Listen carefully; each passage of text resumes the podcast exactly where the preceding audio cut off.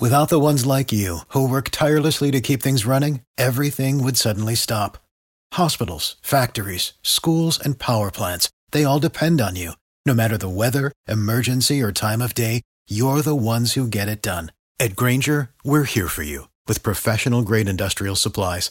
Count on real time product availability and fast delivery. Call clickgrainger.com or just stop by. Grainger for the ones who get it done.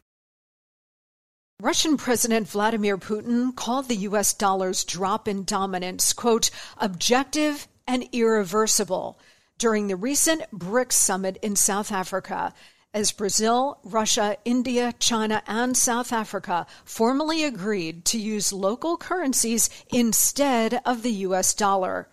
It's the first shoe to drop. As demand for the dollar weakens, the buying power of the dollar also weakens. That's why Birch Gold Group is busier than ever. Investors and savers are looking to harness the power of physical gold held in a tax sheltered IRA. Text Monica to 989 898 for your free info kit on gold. Thousands of happy customers, an A plus rating with the Better Business Bureau, and countless five star reviews. You can count on Birch Gold to help you navigate transitioning an existing IRA or 401k into an IRA in gold. As the US dollar continues to receive pressure from foreign countries, digital currency, and central banks, arm yourself with information on how to protect your savings. Just text Monica to 989 898 to claim your free info kit from Birch Gold Group right now.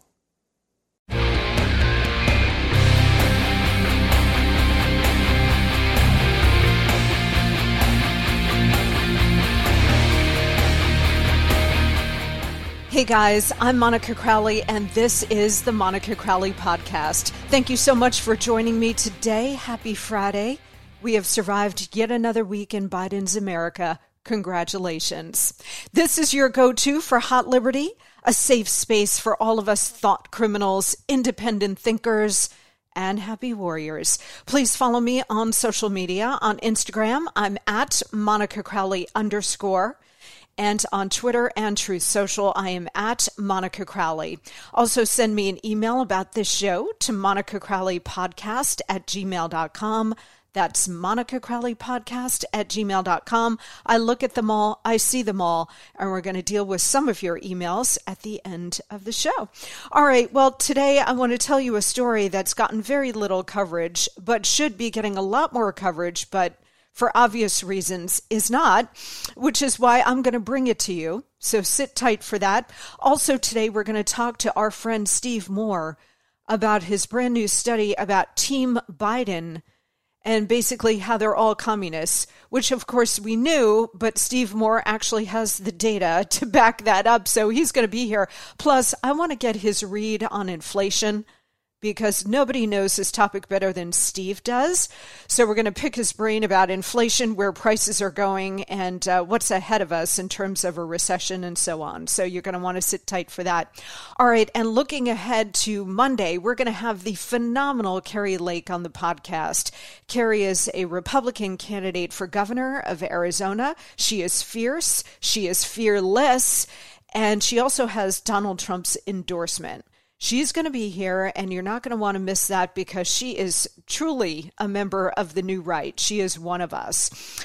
Uh, also on Monday, I do want to take a lot of time on Monday's program to take apart what we know about the 2020 election and the fraud that is all around it. Speaking of Kari Lake, she talks a lot about this on the campaign trail. She talks a lot about what happened in Arizona and if you guys remember, they called the state of Arizona for Joe Biden pretty early in the evening. I remember being in the White House that night. We were all watching all the big screens, and it was all on Fox. And I remember Bill Hemmer that they flipped Arizona into the blue column while he was standing at the map, and the entire White House just fell silent. So she has been on top of the election fraud and the vote rigging that went on in her home state. She's openly talking about it. She's made it actually a platform of her campaign. So we're going to talk to her about that on Monday, but I also want to spend some time doing an in depth breakdown of the facts so far, not just in Arizona, but around the country. So you're not going to want to miss Monday's show for sure. Also, later today, we are going to get to your emails, as I mentioned. So, all right, here we go. First up, the Monica memo. Joe Biden is overseas. And of course, as I mentioned on Wednesday, whenever presidents are in deep domestic trouble, they hightail it out of here, they flee the scene of the accident, and they go abroad because they think being on the international stage, being feted and admired by other world leaders, uh, being seen as a peer to, say, uh, the Prime Minister of Great Britain or the President of France, that that elevates them and it will help them at home. Well, that that's been the usual MO of presidents on both sides of the aisle. They all do this. Uh, and I think Joe Biden also felt that it would help him here. But guys, you know what? We are in an era and this has been going on for quite a while. We're in an era where the usual patterns of behavior are not generating the usual consequences. So people think, well, if we do X, we'll get Y because that's always been the case. That's always been the way it is. But in the last couple of years, everything has been turned upside down, and very unusual things have been done. Very unusual things have happened as a consequence. So no longer does X necessarily lead to Y. And yet, so many in our, our government and, and elsewhere just assume that the usual patterns will kick in. And I think that's what happened here. The White House, remember, the White House sent Biden abroad about two weeks ago. Remember, he was in Europe, and we talked about it on this podcast. And uh, of course, that was a, a mess. And he was going to then go on to the Middle East to do what he's doing right now he was going to do that as part of that original European trip, but of course, he's old and senile and couldn't hack it. So they had to bring him back to the United States, give him about a two week period of time for him to rest and sleep. And then they said, we're going to send him on a separate trip. As I've mentioned to you, I've been on these government trips. Two years at Treasury, we are all over the world China, India, the Middle East, Europe, you name it, we were there. And these trips are grueling. They take so much out of you. The jet lag, the getting on planes, the eight hour, nine hour, 10 hour flights. Uh, you're in a different time zone. You're under high pressure circumstances because you're doing very high level meetings about the future of America and the free world and protecting America's interests. So these trips take a lot out of you for for an aide of any age, okay, it's these things are exhausting. Never mind being the president, so you are the point person. You cannot blunder, you cannot make mistakes. You're the president. You know, it's one thing if a staffer makes a mistake or even a cabinet member, say Secretary of the Treasury. But if he makes a mistake, um, markets are roiled, everything goes into chaos. Imagine what happens when the president of the United States makes a mistake, especially abroad, whether in private conversations with his counterparts or publicly in a press conference abroad or answering reporters' questions abroad, all hell can break loose. Biden's handlers know that, so they, they decided to split the trip into two, bring him back, have him rest, and then send him back out. Well, it doesn't seem to have worked, that two week rest period, because He's out there making all kinds of mistakes. He went to Israel. Today he's in Saudi Arabia. In Israel, guys, in Israel, he spent 15 minutes with the Israeli prime minister. 15 minutes. Now, they say it was 30 because half of it's translation. So, if you're actually looking for the content part of that meeting, a whopping 15 minutes with the Israeli prime minister. Israel, which is sitting in a very rough neighborhood and has throughout its entire existence, you've got Iran marching toward a nuclear weapon. We're going to talk about that in a second. So Israel has always faced an existential fight for, for its existence. Joe Biden goes over there uh, and and he spends 15 minutes with our key ally in the Middle East. And I, I was hearing some uh, Israelis on uh, media talking about this meeting, and they were trying to be polite about it because they didn't want to insult the American president. But they were saying, uh, "Come on, you know, 15 minutes." And it was uh, they they suggested it was obvious that Joe Biden was extremely tired and couldn't go much beyond the 30 minutes allotted for the meeting. So, this is what we have. Remember on Wednesday, I gave you that quote. An anonymous Democrat had said about Joe Biden, well, we've got a five to five and a half day week president because on the weekends they send him to Delaware so he can rest. Well, now he's abroad and he cut short his meeting with the Israeli PM because he couldn't hack it. He was exhausted. This is what we're dealing with. So today he went over to uh, Saudi Arabia to meet with MBS, the crown prince of Saudi, is running the country.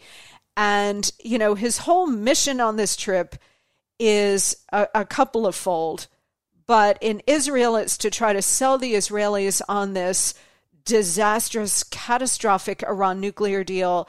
We're going to get some more details about it. We'll cover it more next week when we have more about this. But apparently, the administration has struck a deal to send trillions of dollars over the next eight years or so to Tehran based on a promise that Tehran will not build a nuclear weapon.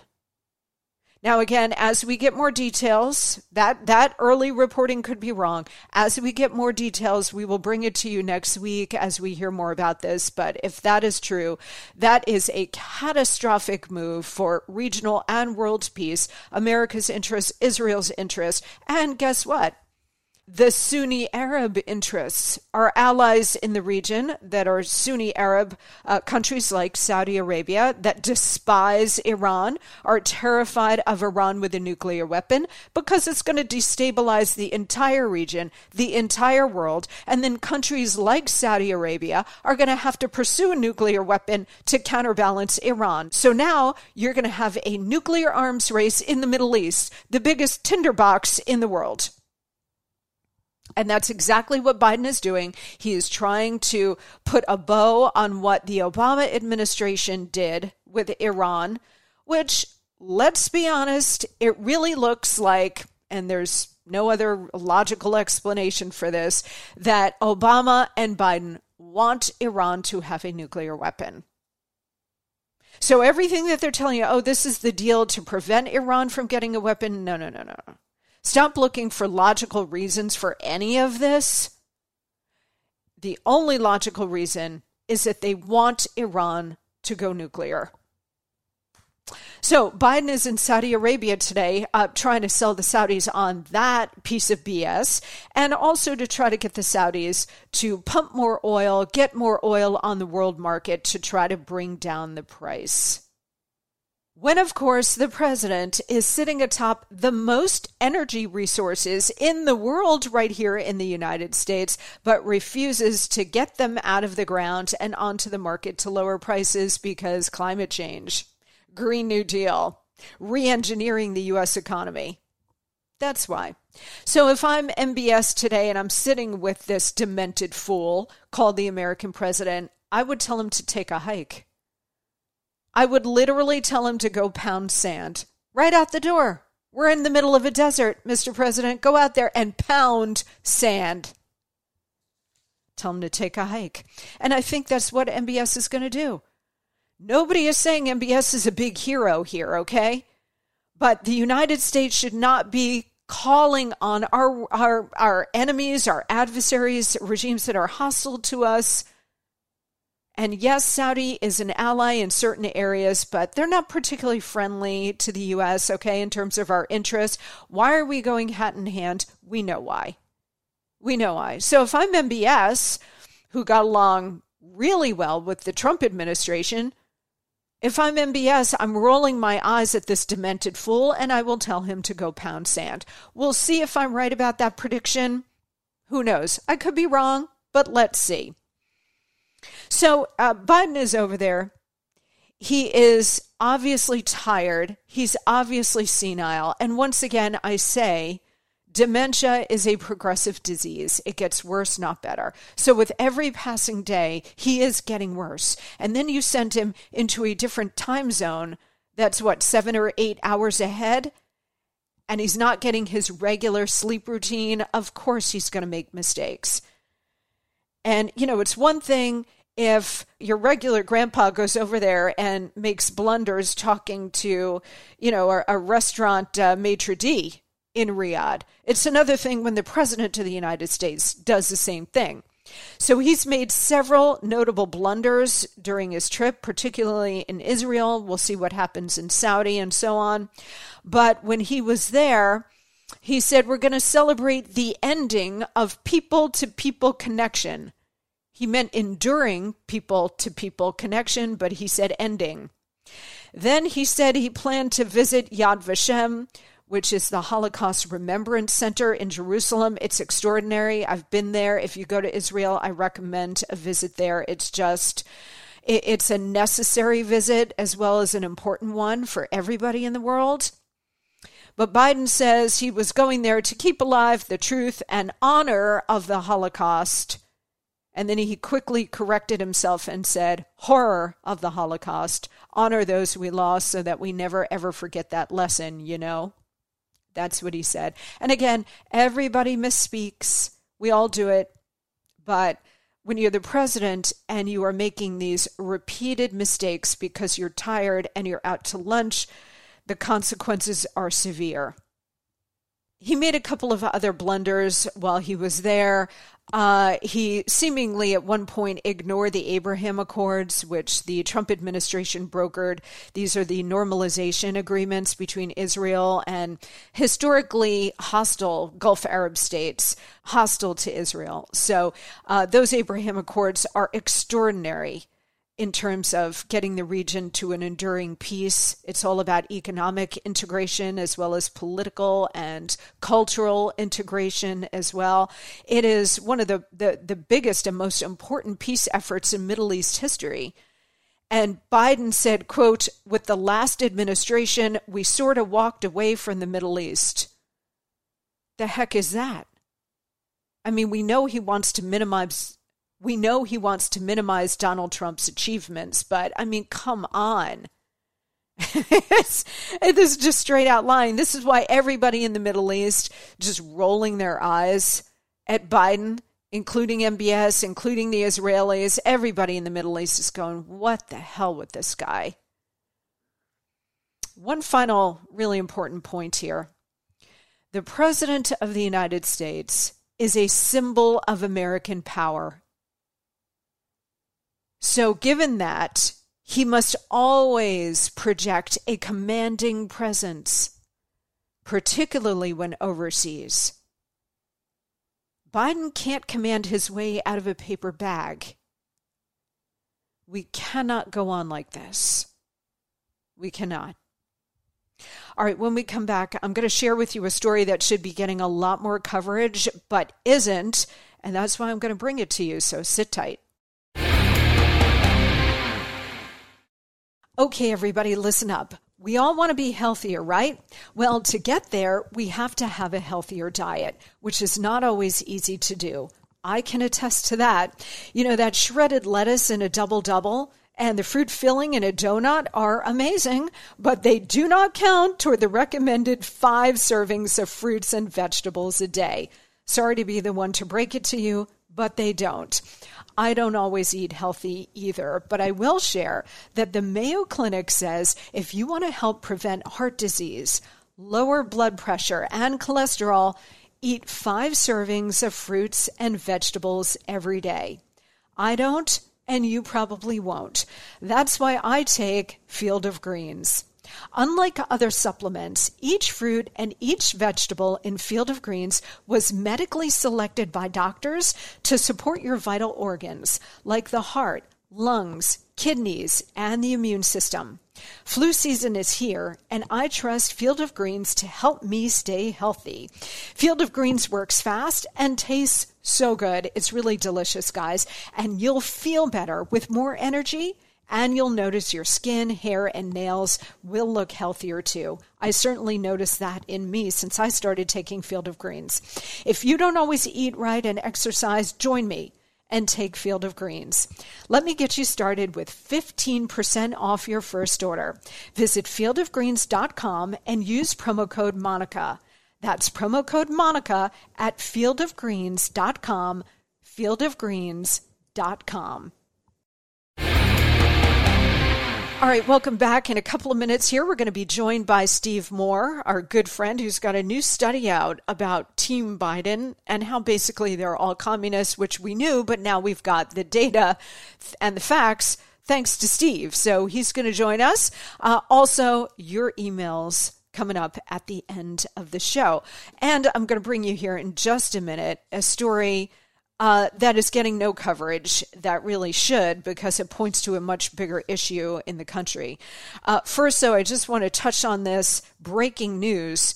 Which is really important about inflation and everything else that we're talking about suffering through in this country.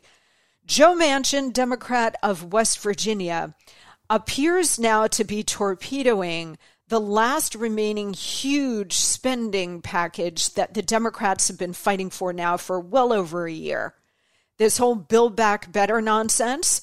Manchin and Sinema sort of uh, originally stood in the breach and held up their hand and said we're we're not going down this road because last year they said look we're starting to see really bad inflation pop up and if we spend another five, six trillion dollars as the left wing wanted and as the White House wanted, inflation is going to be so much worse than anybody anticipates. So good on Manchin for doing that. However, over the last couple of months, they've been trying to revive it by trying to accommodate Manchin's concerns, especially about the spending levels, right? So Manchin has been negotiating with Chuck Schumer and some other Democrats on a sort of pared down version of Build Back Better. Well, yesterday, thank God, Joe Manchin has said he would not support all of this new spending that the left wanted on climate and the tax increases uh, that the Democrats were pushing as well. So they basically wanted, they went from about five or six trillion in spending to about one trillion dollars in new tax hikes and about 500 to 600 billion dollars in new spending. So for the likes of AOC, who I talked about last night on Jesse Watters show, was really fun. Um, for the likes of them, they are outraged about this because they went from five or six trillion down to 1.5 to accommodate Manchin, and now Manchin is saying eh, even that's way too much. Sorry, guys, I can't do it. So after a year of negotiations, especially when Manchin told Schumer that he would actually support big chunks of this stuff if they could negotiate their way around it, and now, as of yesterday, he went back to Schumer and said, you know what, I'm out. The only parts of this legislation that I can get with are lower prescription drug prices and to extend the enhanced Obamacare subsidies. But everything else out the window, I am not going to support it. So, uh, look, nothing in Washington is ever dead, so don't get your hopes up too much, but it does look as of now, like this thing is fizzling out. Again, if they bend over backwards for Manchin and give him a ton more, he maybe he's going to come around to this. But as of now, it looks like he has really slammed the brakes on it. You know what happened? Inflation. Inflation is what happened. And Manchin keeps seeing these numbers, including this week's 9.1% inflation on consumer prices uh, that we got for the month of June. And Manchin told reporters this week, quote, I was talking about inflation before it was even thought about, and now I'm more concerned than ever before. So, environmental groups, of course, are going bananas on uh, Manchin. They said that they're, quote, appalled, outraged, and disappointed, and that they have to stand up for climate, jobs, and justice. So, they're furious at Manchin, but good for Manchin for throwing a wrench in this at the last minute and standing up for, for not only his folks in West Virginia, but for the rest of us.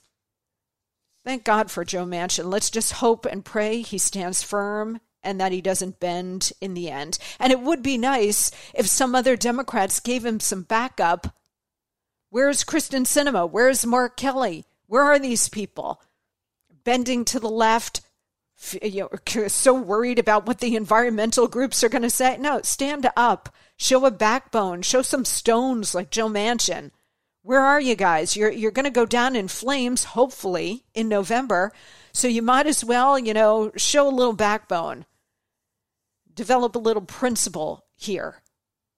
Even just out of pure political survival, just do it. Give Manchin some backup so he's not out there swinging alone. Anyway, hope and pray that Manchin stays firm. All right, I want to bring to you a story that nobody else is covering, and it should be getting a lot more attention, which is why we're talking about it here. There was a shocking lawsuit that was filed this week on Monday. Listen to this. According to the lawsuit, a man died in jail due to lack of medical attention. But the reason he was in jail was because of a mask mandate. According to Fox News, the family of a California man who died last year in an Oakland area jail after being arrested during a dispute over wearing a mask on a bus has now filed a lawsuit against Alameda County, alleging staff at the prison denied him medications he so desperately needed. Maurice Monk, 45 years old, died November 15th inside the Santa Rita jail from quote heart and or blood pressure complications due to a lack of medical care. This is according to the family's lawsuit. Quote, when Maurice Monk was brought to defendant Alameda County's Santa Rita jail on October 11, 2021, he was arrested and being held after having a verbal disagreement for not wearing a mask on a bus and missing a court appearance for a minor nonviolent misdemeanor, the lawsuit states. Despite his sister's efforts to alert jail staff that Mr. Monk was under a doctor's care and taking a number of prescribed medications, the jail staff failed to provide those medications to Mr. Monk, according to the lawsuit. All right, guys, so th- this is a very literal example of the mask mandate's harmful impact on everybody. But this guy was thrown in prison for having a dispute on a bus about mask wearing. And of course, we all know the harmful effect that the mandates had on kids, hiding, you know, hiding everybody's expressions, but children, especially very young, they're learning speech patterns, they're learning words, they're learning how to communicate. And the impact on kids has been catastrophic. So the question now is, and, and even the New York Times and other left wing outlets and organs that have been supportive of masks all along, even they're now acknowledging that, yeah, mask wearing, especially for kids, has been very, very disastrous. But the question is is anybody going to be punished for any of these policies that not just hurt kids, but hurt everybody? Mask mandates weren't the only bad response to COVID.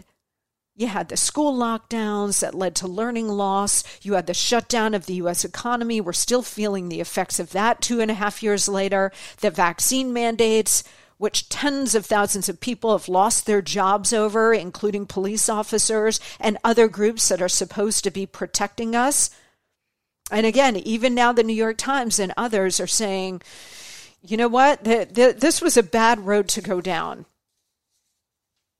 These mandates are not over.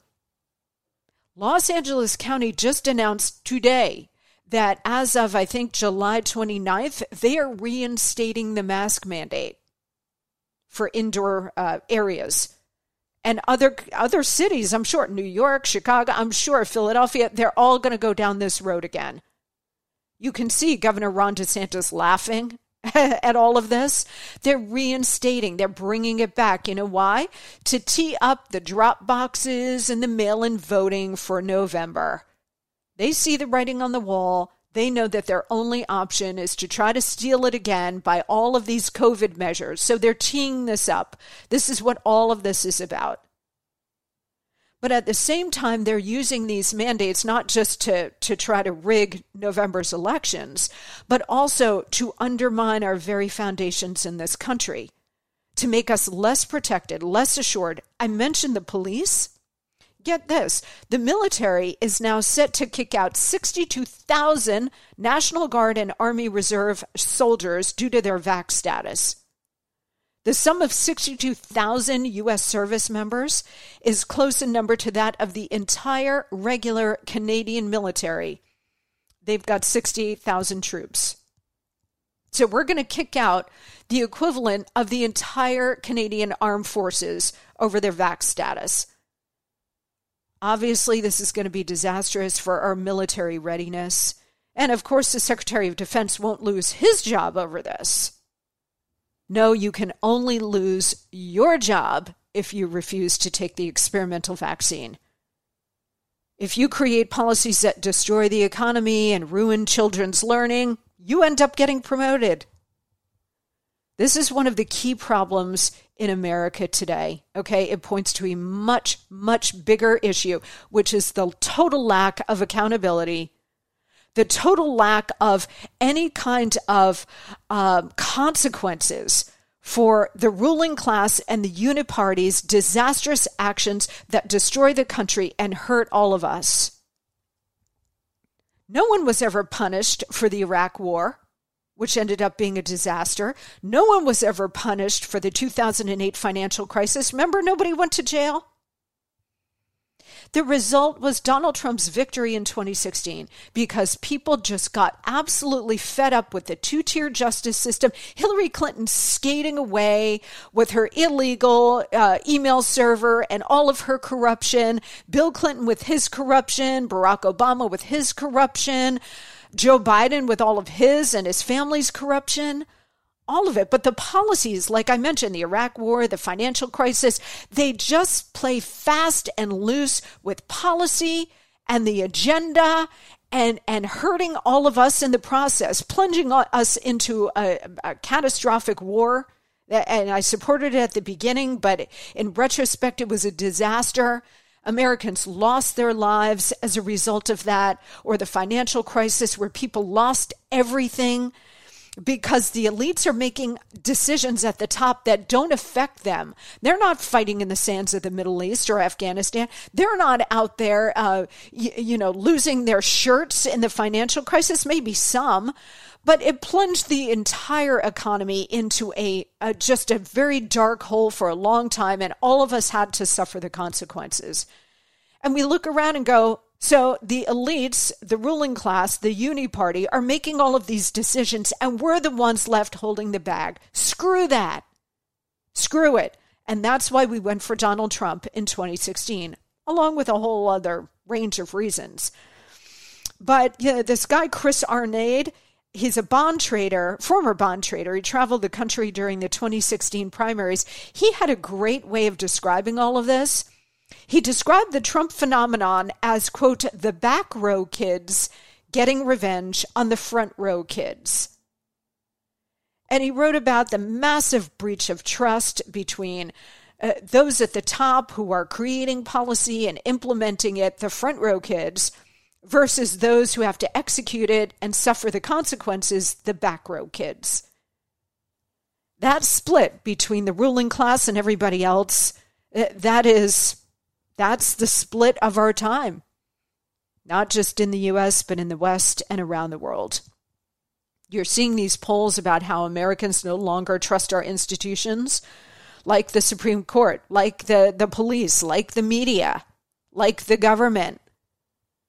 The numbers are dropping through the floor because of the hypocrisy and especially you know the, the covid-19 mess and this is why that story about this lawsuit is so critically important it's it's one family trying to hold people accountable for the for the policy choices that they inflicted on the rest of us. We need more of that. I want not just this lawsuit to succeed, but there has to be broader accountability going all the way up to the top. Dr. Fauci, Rochelle Walensky, uh, Redfield, the guy who preceded Walensky. I want all of these people on trial I want accountability. I want transparency. I want to see all of the data. I want to see all of the, the policy decisions. I want all of the emails. I want all of it. Because the, the people who, you know, think about this Fauci, Walensky, and the rest, none of them have been held accountable. They're still out there lying through their teeth. I want them on trial, prosecuted, and in prison. That's what I want. We cannot go on this way with all of these episodes whether it's uh, the Iraq War, the financial crisis, as I mentioned, COVID, and all of the crimes that have been committed around COVID. Or you think about the, the hot summer of 2020 when Antifa and Black Lives Matter were burning down American cities, all with no accountability, in fact, the exact opposite. People like Kamala Harris were bailing these terrorists out of prison and putting them back on the streets with the help of these Soros DAs.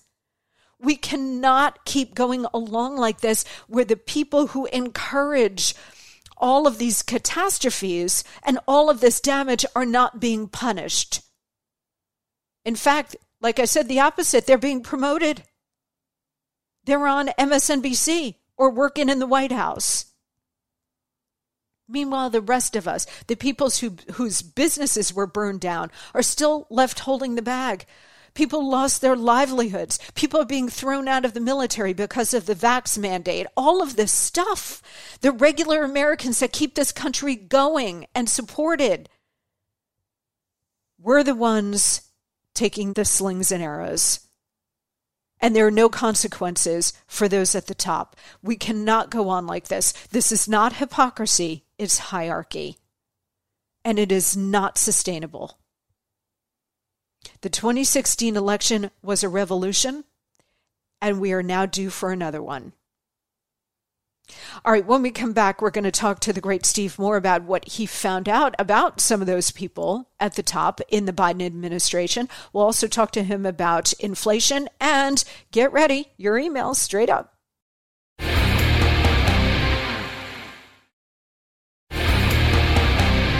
Well, I'm so thrilled to welcome back to the show our great friend Steve Moore.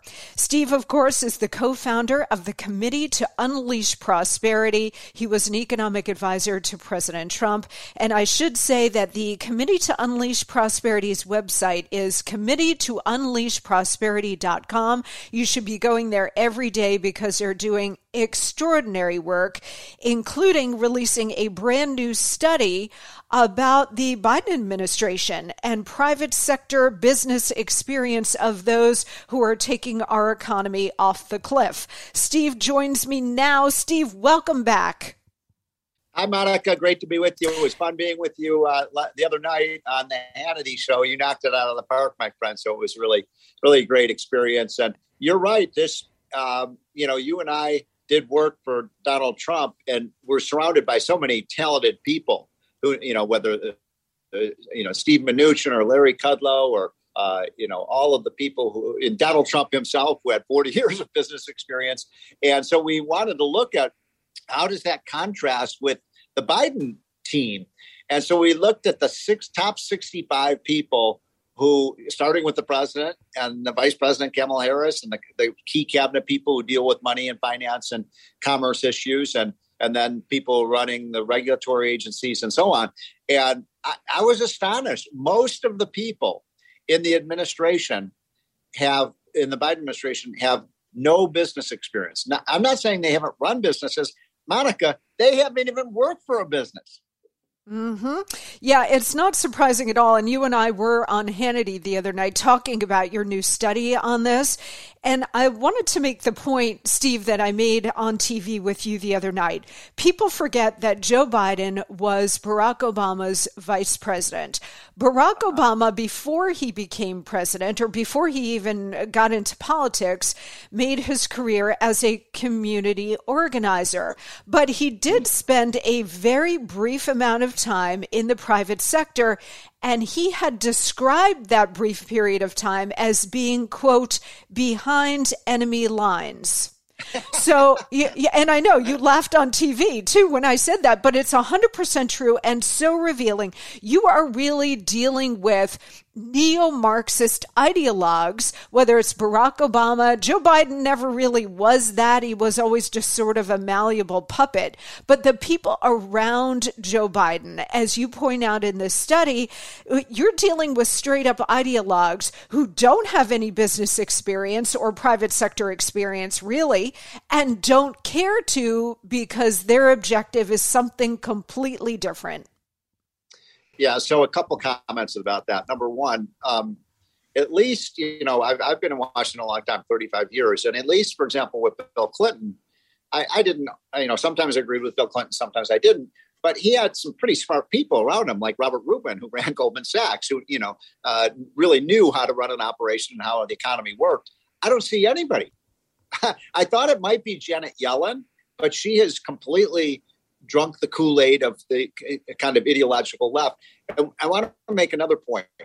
It's yes, of course, that you and I and conservatives disagree with these folks on an ideological basis. So we don't we're not in agreement with them in terms of their core beliefs.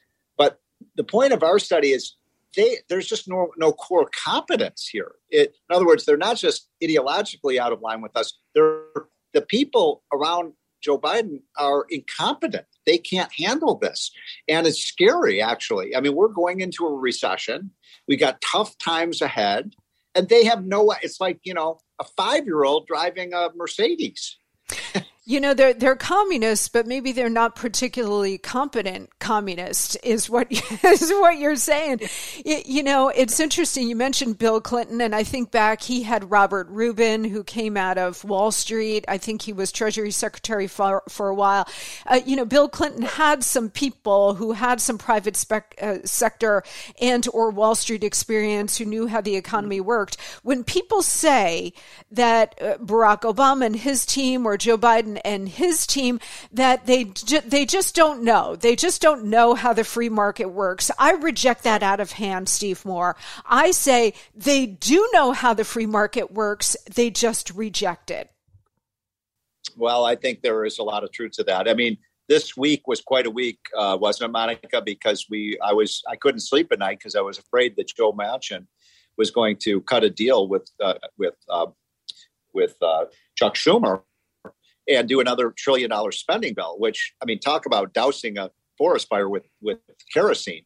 And so, um, thank God. By the way, now it looks like Joe Manchin, when he saw those inflation numbers, the terrible inflation numbers that came out this week, he's backed off of that for now. So, um, but it's pretty sad that you know he's the only one. Maybe Kyrsten Sinema, out of all the Democrats in Congress, who doesn't want to spend and tax more, which is what got us into this crisis in the first place. I mean, they're they're immune from evidence. These are the people who said, "Don't worry, it's not going to cause inflation. Don't worry, it's temporary. Don't worry, it's uh, it's peaked. Don't worry, it's only remember uh, a, a, kind high income person problem."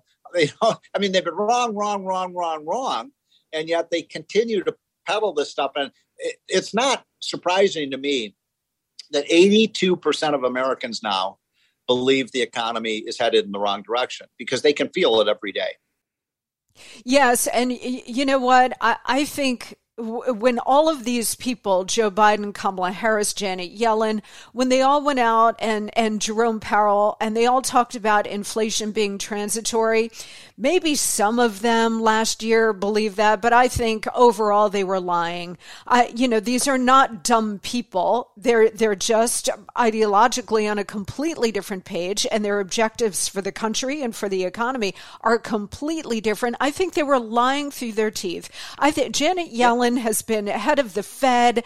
Uh, she was uh, Bill Clinton's chief economic advisor. She knows better. She knows the laws of economics. She knew that I- that inflation was on the rise and likely to become deeply entrenched. They were all lying to us because they were trying to slam through this big spending. I just did the whole monologue for today's show right before you, Steve, about Manchin Uh, and and the fact that he seems to be putting the brakes on this. I mean, never say never in Washington, but it looks like at least for now he's saying no.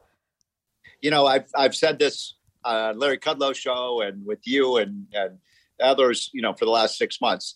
Build back better. This crazy two three trillion dollar spending bill they want will not be officially dead until we take that gavel out of Nancy Pelosi's hands in in January of 2020. Uh, you know, the, the 2023. These are really important elections. But I want to make one other quick point, if I may, about the study because I've been thinking a lot about it, and I want to just make two quick points about it. Number one, one of my um, donors, you know, when he saw the study, he said, you know, isn't it ironic that these people, all they ever talk about is diversity? That's one of their favorite words, diversity, diversity on skin color and religion and ethnicity and you know sexual preference and all these things. You know, but gee, don't you think they, at least for the sake of diversity, they might have a few business people in their in their cabinet?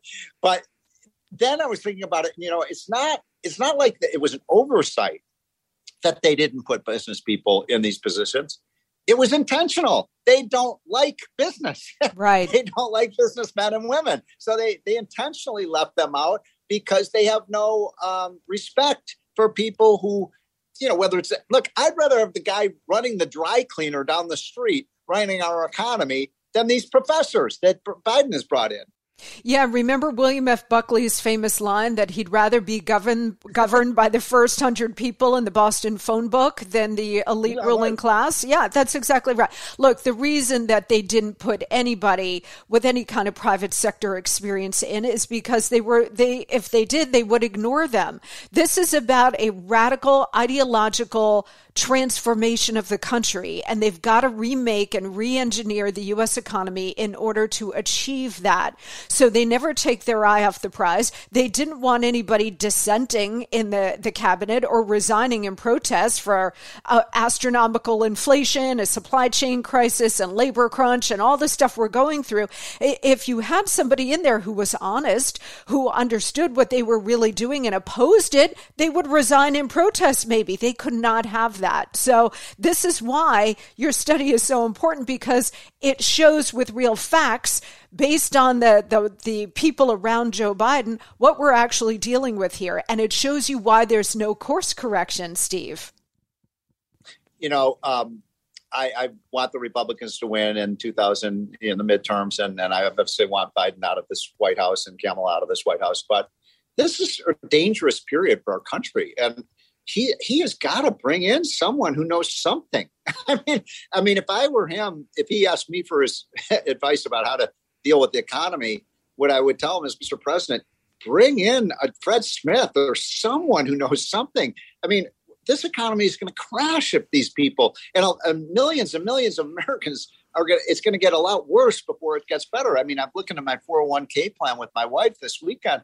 I mean, my God, I'm not a rich person. We lost two hundred fifty thousand dollars of our lifetime savings mm-hmm. because of the crash in the market. I mean, and that's what so many tens of millions of Americans are experiencing. So, Joe Biden, if you're listening to this, get somebody in there hand hand them over. You know, whether it's a, a, a you know a Jack Welch type of person who can handle this, because when you put Pete Buttigieg in charge of dealing with the supply chain problem, he doesn't know anything about business. I mean, it's laughable. which is why he's there. So, Steve, I love you, but you, you can't seem to get to where I am, which is all of this is I intentional. keep thinking it's just a yeah. You think it's intentional. Yeah. Oh, yeah. Oh, it's hundred percent intentional. This is this is a neo-Marxist revolution that is happening beneath us. And so, when you say he needs someone in there who know they, they have no intention of bringing anybody in there who's on our side and understands economics. The whole point is to destroy the U.S. economy so they can rebuild it in this neo-Marxist model. So, uh, before we let you go, Steve, I got to ask you about the broader economy. Um, inflation Inflation 9.1% in June, uh, uptick in terms of consumer prices. We're all feeling it at grocery store, gas prices through the roof. Uh, everybody is living this this nightmare as it is. But I've heard you say on Maria Bartiromo and other Fox business shows that you think maybe we've hit peak inflation and it'll stay high, but you don't necessarily anticipate it going even higher. Is that right? Yeah, I think it, I think we are going to see over the course of the next six months a, gra- a gradual reduction in inflation because I like to look at some of these forward indicators like commodity prices, uh, you know, brown prices, uh, the gold price, and they're not signaling, you know, a, a stampede of inflation above what we have now. But let's just say I'm right, and let's say they're able to bring the inflation rate down to six percent, which would be a huge improvement over where we are now. That's still a disaster. You know this, Monica. The the inflation rate under Donald Trump averaged 2%, right. and it was 1.5% when he left office. So, yeah, I think we're going to see a gradual reduction in, um, in the inflation rate. But I'm also worried that this Fed tightening, which is necessary now because we've put ourselves into this ditch, is going to cause a, a, recession. It could be really, really difficult for people. And look, I hope I'm wrong. I never, I never root against America, but tell me one thing, Monica. You were there under Trump in a key economic position. Tell me one thing that Joe Biden has done that's right on the economy. No, nothing. And again, on purpose. okay. it's okay, all well, being I mean, done on purpose. Uh, no, you're exactly right. And you mentioned the R word recession. Do you think we're already in one? I mean, we're going to get I Q2 do. numbers pretty soon here, uh, at yeah. least the first print. What do you think? Yeah, I've been saying for the last month on Fox and other places that we're in a soft recession right now. It's a mild recession, but the economy is shrinking. But worst of all, the, the worst thing right now for Americans is their paychecks are shrinking.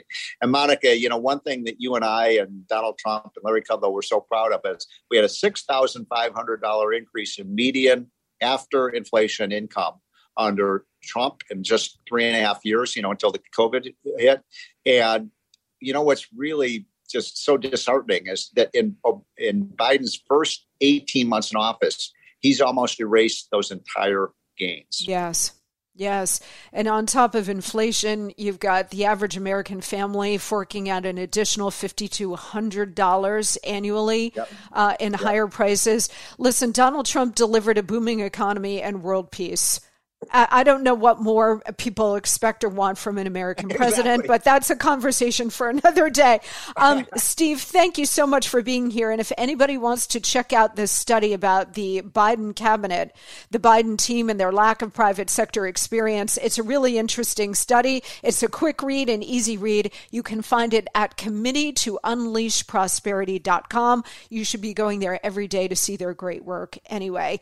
And our good friend Steve Moore, thank you so much for being being here, Steve. Thanks, Monica. Have a great week ahead. You bet. You too. Thanks.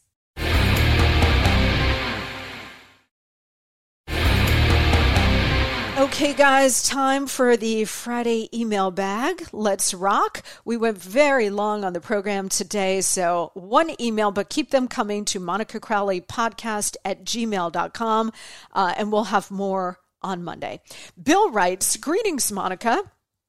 Thank you for all the podcasts.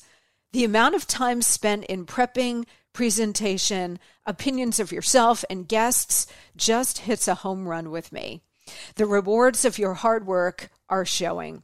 In no time at all, I feel you'll have a very broad base of listeners dedicated and addicted to your patriotism. God bless Eric Metaxas, who was a guest we had on several weeks ago talking about the role of God and faith in culture. Uh, Bill says, I listened intently to the godly leadership he possesses. He has such a heart for America and for the world. The evil is being played out in real time now. May more see it for what it's worth, turning to right, seeing the wrong, building the resistance to overcome the destructive teardown of America. Right will prevail. Thank you once again for your work to teach and provide leadership to Americans wanting to be examples and do something to stand up and make America great again. God bless you. Such a great note, Bill. Thank you so much for the very kind words and support. And I am thrilled that you're loving this show so much. And I will say that I agree that more and more people are seeing the straight up evil dominating so much of our politics and really every part of our lives and culture. It's just pure evil. It used to dress itself up pretty well, but no more, right? It's really out there now in all of our faces, all up in our grill. And as a result, I do think more people are seeing it clearly now. So that might be a silver lining to all of this. The evil is being exposed. And I truly believe, Bill, as you do, that right will prevail because in the end, God wins. God bless you, Bill, and God bless all of you guys. That's a wrap on another week on the Monica Crowley podcast. Keep those emails coming in, Monica Crowley podcast at gmail.com. Thank you so much for joining me and for checking out our great sponsors on this show. Have a fantastic weekend, and I will see you right back here on Monday with another big show on election fraud in the 2020 election. We're going to break apart what we know. We're also going to have the fantastic Kari Lake, who is running for governor of Arizona, so you're not going to want to miss that. See you then.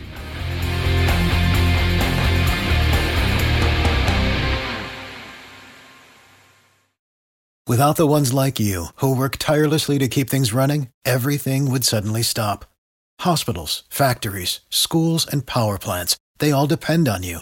No matter the weather, emergency, or time of day, you're the ones who get it done.